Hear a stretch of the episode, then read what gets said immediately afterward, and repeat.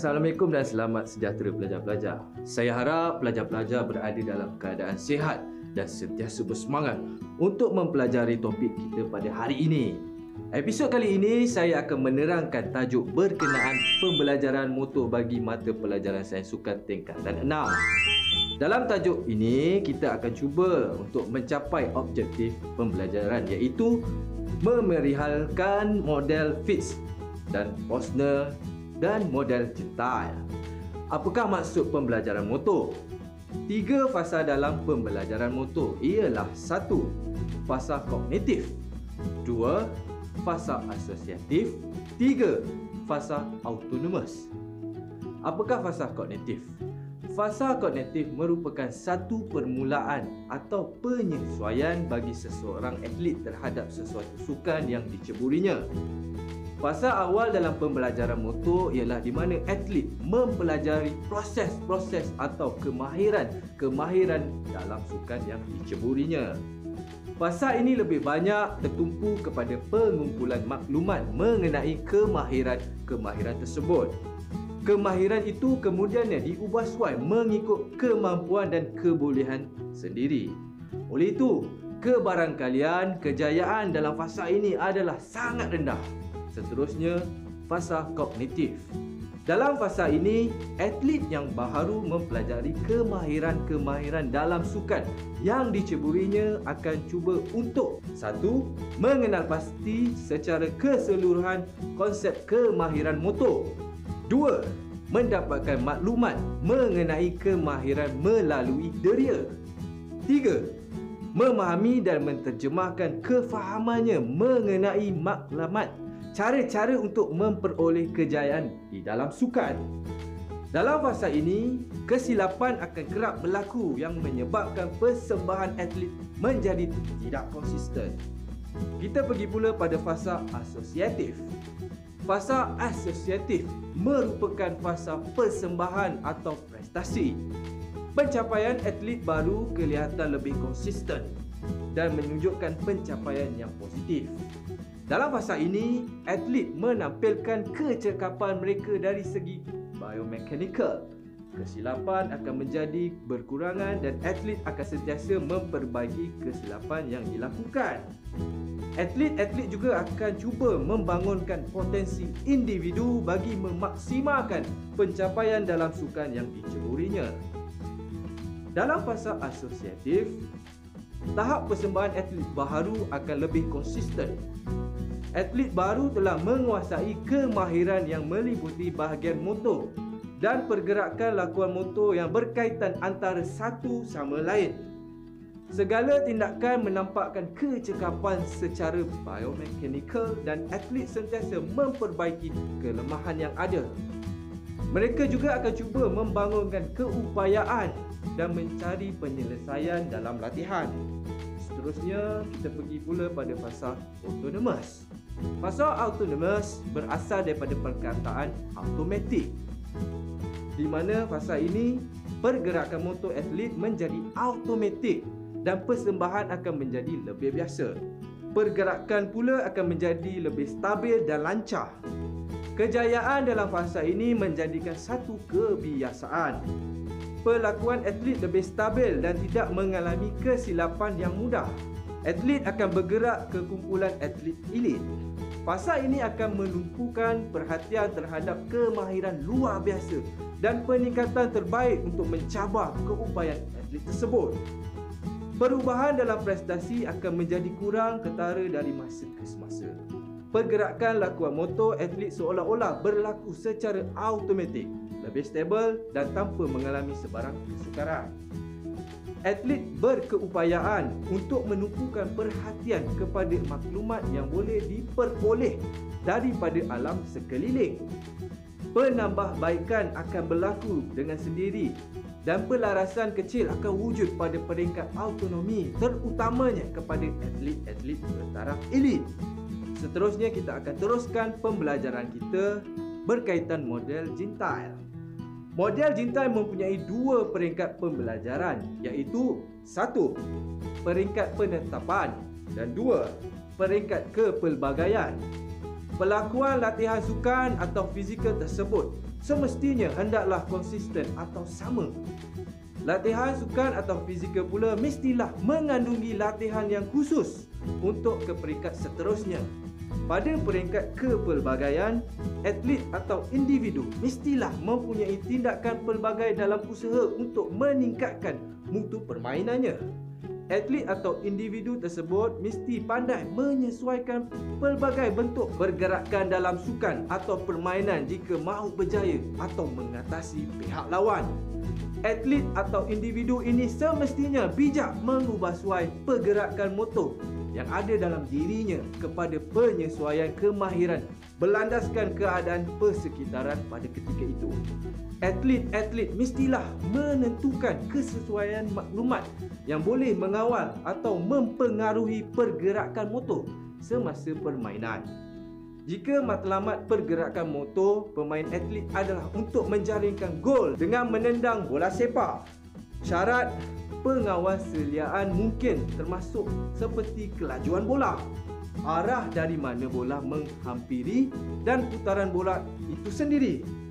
Model jintai mempunyai dua peringkat pembelajaran iaitu satu peringkat penetapan dan peringkat kepelbagaian.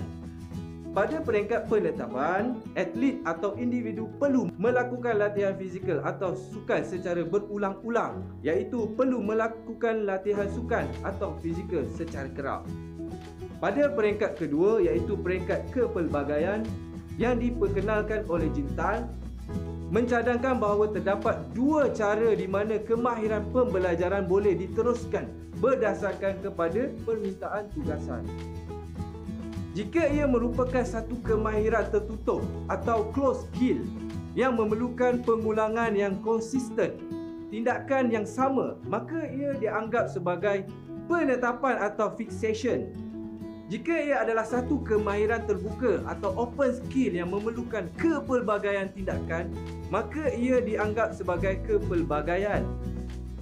Jika atlet gimnastik melakukan rutin palan sejajar pada awal separuh pertama, maka corak pergerakan motor mestilah mempunyai kurang keboleh ubahan dengan melakukan banyak cubaan yang memerlukan banyak ulangan konsisten pada tindakan yang serupa maka corak dan bentuk latihan perlulah distrukturkan untuk memperoleh pemboleh ubah dengan yang lebih konsisten. Dengan pelbagai bentuk latihan, corak pergerakan motor menjadi lebih pelbagai. Pemain akhirnya akan mendapat melaksanakan pergerakan kemahiran dengan lebih fleksibel untuk memenuhi permintaan persekitaran yang lebih dinamik. Jintai telah membangun model dua dimensi yang memberi tumpuan kepada alam sekitar dan pergerakan relatif. Apabila terdapat persekitaran yang stabil, maka akan kurang berlaku perubahan dalam persekitaran tersebut. Bermula dan berakhirnya pergerakan kemahiran itu adalah berkaitan dengan pertimbangan temporal iaitu mengikut budi bicara atlet seperti prestasi melalui hala tuju dan kedudukan pergerakan. Jenis-jenis pergerakan kemahiran seperti ini di bawah kawalan spatial adalah dianggap sebagai kemahiran tertutup atau closed skill. Sebagai contoh, jenis kemahiran adalah seperti memukul tee dalam sukan golf, driving off dalam golf, bowling untuk strike dan melakukan beberapa gerakan rutin dalam senaman lantai. Apabila terdapat perubahan dalam hubungan antara persekitaran dan atlet atau objek, spatial dan temporal akan terlibat. Atlet perlu menentukan kehendak spatial dan temporal serta menyesuaikan dengan alam sekitar permainan ketika itu. Kemahiran motor seperti melakukan tackle dalam permainan hoki dan melakukan pukulan kilas semasa melakukan servis tenis adalah dianggap sebagai kemahiran terbuka.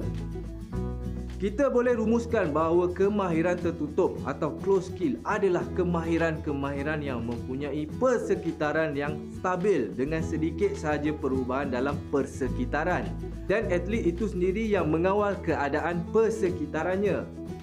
Manakala kemahiran terbuka yakni open skill merupakan kemahiran-kemahiran yang berkait rapat dengan persekitaran dengan atlet atau perubahan objek. Atlet-atlet perlu mengenal pasti kehendak spatial dan temporal dan perlu menyesuaikan dengan persekitarannya. Untuk menguji kefahaman pelajar-pelajar, mari kita menjawab dua soalan. Apakah fasa dalam teori pembelajaran motor yang diperkenalkan oleh Fitz dan Posner pada tahun 1967?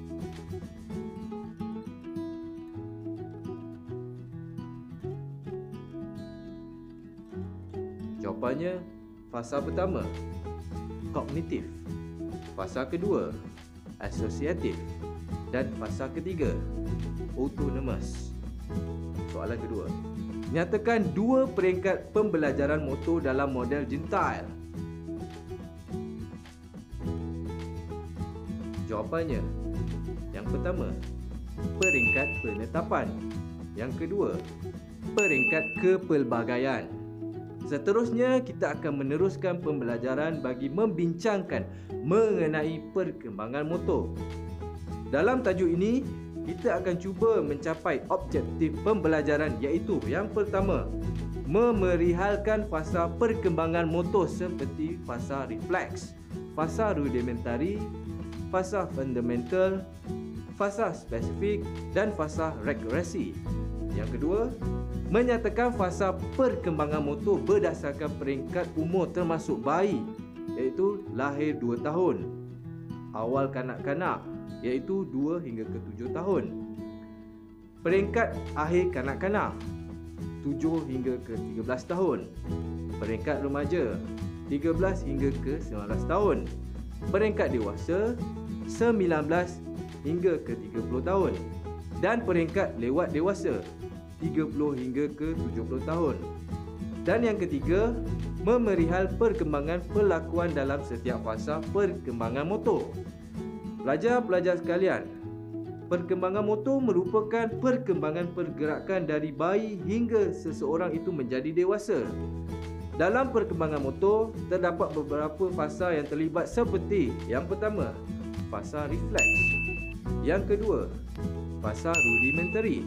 Yang ketiga, fasa fundamental. Yang keempat, fasa spesifik. Dan yang kelima, fasa regresi. Perkembangan motor merupakan perubahan dari segi keupayaan kawalan pergerakan dan prestasi motor sepanjang hayat. Perubahan adalah hasil proses yang pertama, perkembangan. Kedua, pembesaran. Ketiga, kematangan dan keempat penuaan. Perkembangan motor perlu dilihat dari perspektif bayi hingga ke peringkat dewasa. Ia bermula dari fasa pergerakan refleksif dan spontan. Fasa ini bermula dari bayi dilahirkan hingga ke tujuh tahun. Bermula dari masa janin berusia tiga bulan hingga bayi berusia kira-kira satu tahun. Pada fasa pertumbuhan ini, ia dicirikan oleh tindakan refleks dan pergerakan spontan. Para pelajar sekalian, kita teruskan dengan fasa refleks. Dalam fasa refleks, tindak balas involuntary terhadap rangsangan seperti bunyi, sentuhan, cahaya dan kedudukan tubuh akan berlaku. Sehingga bayi berumur 6 bulan, bayi akan lebih bertindak secara refleks lebih kurang 27 refleks utama diperhatikan ketika bayi. Ia akan hilang selepas 6 bulan. Sesetengah tindakan refleks masih dapat diperhatikan bagi bayi yang berumur lebih kurang 1 tahun. Terdapat beberapa tindakan refleks seperti batuk, mata berkelip dan bersin yang akan kekal sepanjang hidup. Tindakan ini disebabkan oleh ketidakmatangan sistem saraf. Ia penting untuk ikhtiar hidup bayi bagi merangsang sistem saraf pusat dan otot untuk pertumbuhan dan perkembangan bayi. Apabila sistem saraf pusat menjadi semakin matang, tindakan refleks dan pergerakan spontan akan menjadi kurang. Maka kawalan motor voluntari akan meningkat. Terdapat tiga jenis refleks. Refleks primitif, posture dan lokomotor. Refleks primitif ialah yang pertama, muncul dalam hidup bayi. Ia dikaitkan secara tidak langsung dengan naluri bayi untuk hidup dan sebagai pelindungan diri. Reflect posture apabila bayi bertindak balas terhadap kuasa graviti dan juga perubahan-perubahan ketika keseimbangan tubuh. Bayi bertindak balas kepada segala perubahan dalam kedudukan tubuh dalam usaha untuk mengekalkan keseimbangan, menegak dan mengelakkan diri dari jatuh. Refleks lokomotor pula dilihat sebagai menyerupai corak pergerakan motor yang sebenar. Ia akan membantu manusia berjalan, berlari, memanjat dan berenang. Terdapat pergerakan spontan dalam tindakan refleks. Pergerakan refleks adalah tindak balas terhadap beberapa jenis rangsangan. Pergerakan spontan adalah berbentuk gerakan berirama yang bertindak balas dalam apa bentuk sekalipun. Bayi akan menendang satu atau kedua-dua kakinya, melambai tangan, menggoyangkan tangan dan lutut ke hadapan dan ke belakang serta melentikkan jari. Pergerakan involuntary menyediakan tempat untuk pergerakan motor masa hadapan. Seterusnya kita pergi pula kepada fasa rudimentary. Fasa rudimentary melibatkan pergerakan asas. Apabila sistem saraf bayi menjadi matang, pergerakan voluntary akan mula dapat diperhatikan Sehingga bayi berumur lebih kurang 6 hingga ke 10 bulan, bayi menunjukkan beberapa gabungan refleks atau pergerakan spontan bersama-sama pergerakan voluntary yang baru. Semakin banyak pergerakan motor involuntary, bayi mampu untuk mengawal posturnya, pergerakan lokomotor dan kawalan manual.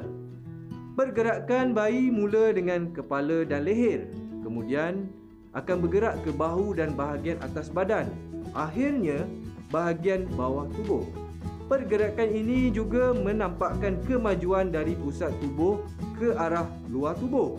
Contohnya dengan bahu, kemudian siku dan akhirnya jari. Pembangunan tingkah laku asas dapat menetapkan asas pergerakan bayi. Jangka kawalan postur, bayi belajar untuk berguling, kemudian tunduk dan berdiri. Bayi menunjukkan perkembangan yang baik dalam pergerakan seperti merangkak, menjulur, berjalan dengan sokongan. Kemudiannya berjalan sendiri dan kemahiran ini melibatkan kemahiran motor kasar. Pada fasa fundamental, bayi berusia antara 2 hingga 7 tahun. Peringkat ini dinamakan peringkat akhir kanak-kanak.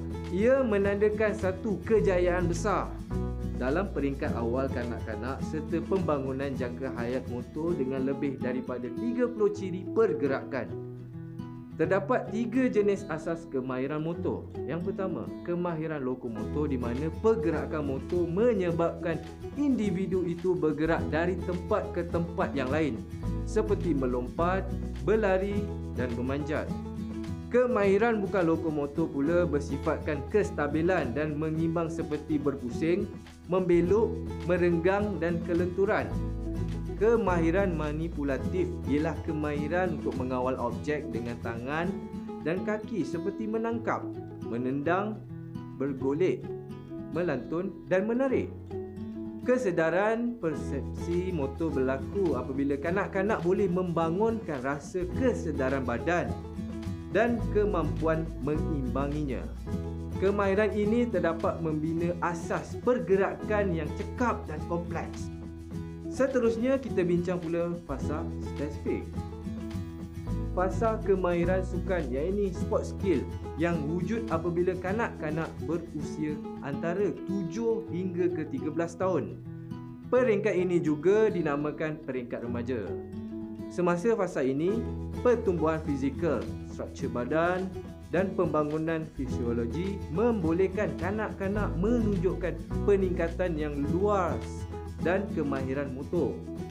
Apabila kanak-kanak telah meningkat dalam perubahan saiz badan, kekuatan, kapasiti kardiorespiratory dan keupayaan persepsi, maka mereka dapat tunjukkan peningkatan dalam motor mereka.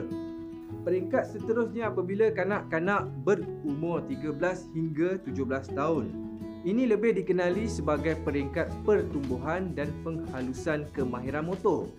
Walaupun kadar pertumbuhan berlaku pada semua peringkat pertumbuhan kanak-kanak, perubahan lakuan motor yang paling ketara dilihat semasa mereka memasuki zaman akhir balik. Terdapat perubahan mendadak yang luar biasa dan berlaku peningkatan dalam tahap hormon.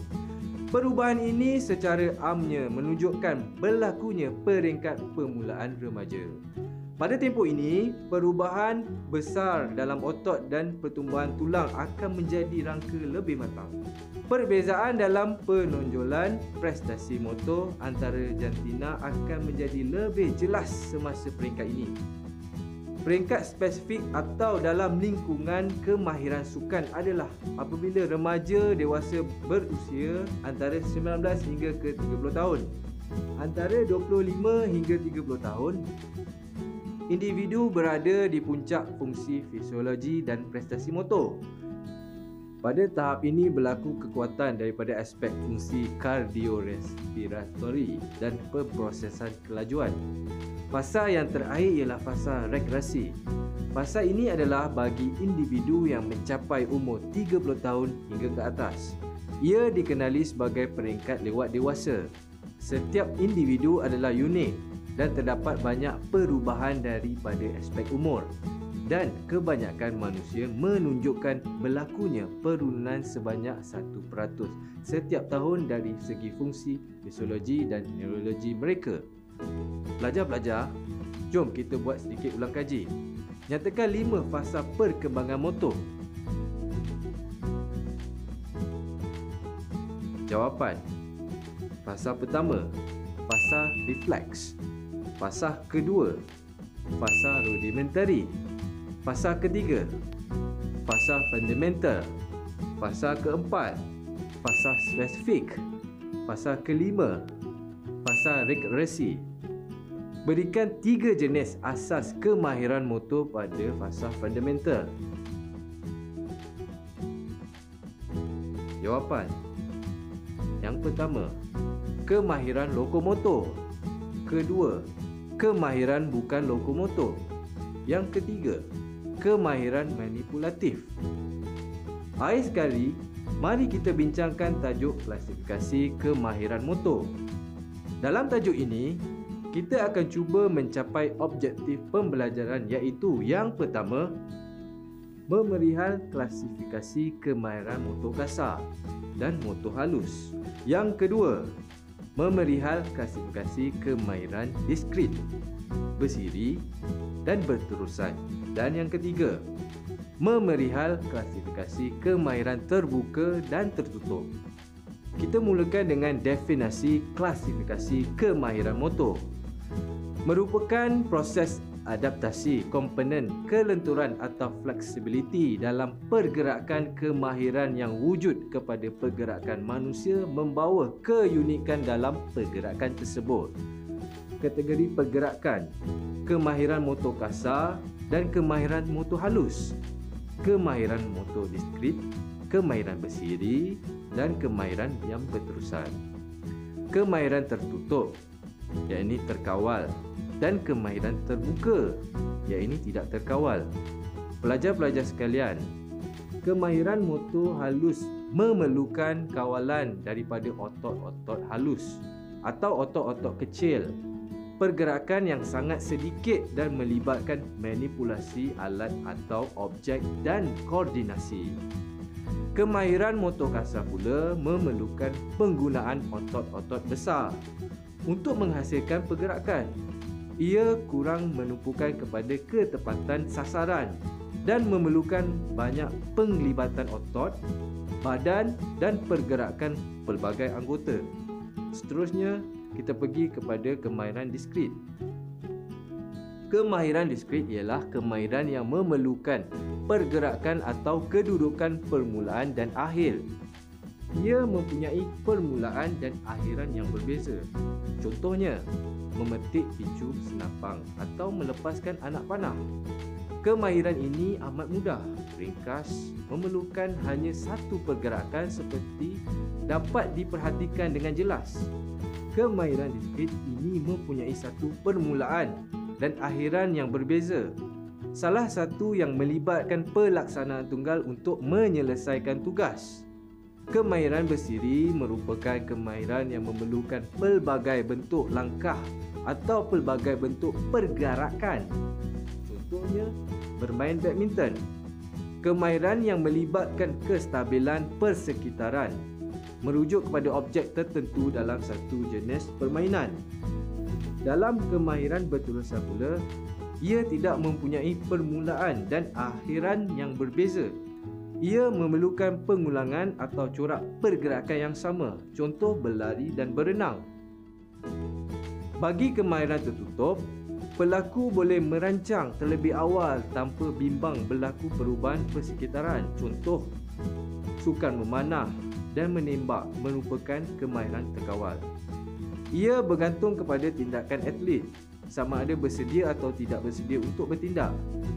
Kemahiran terbuka pula memerlukan pelaku menyesuaikan diri atau mengawal persekitaran. Aksi memukul bola tenis dari pihak lawan dan menangkap bola jaring dari hantaran kawan merupakan kemahiran luar kawalan. Para pemain haruslah bergerak dan bertindak berdasarkan kepada kedudukan atau arah bola atau objek tersebut. Kemahiran yang seterusnya dalam kategori pergerakan ini ialah kemahiran terkawal atau yang ini tertutup adalah di bawah persekitaran stabil. Ia membolehkan perancangan awal dibuat sebelum pelakuan dilakukan. Contoh, menyepak bola dan menggerakkan buah catur. Kemahiran luar kawal atau yang ini terbuka pula adalah di bawah persekitaran dinamik. Adaptasi pergerakan dengan persekitaran yang sering berubah. Contoh, penjaga gol menjaga gawang dari sepakan pemain lawan atau menerima serangan dalam sukan badminton. Begitulah tadi penerangan mengenai klasifikasi dalam kemahiran motor. Sekian sahaja sesi pembelajaran kita. Saya harap pelajar-pelajar berjaya menguasai objektif pembelajaran kita pada hari ini. Semoga kita berjumpa lagi. Selamat maju jaya.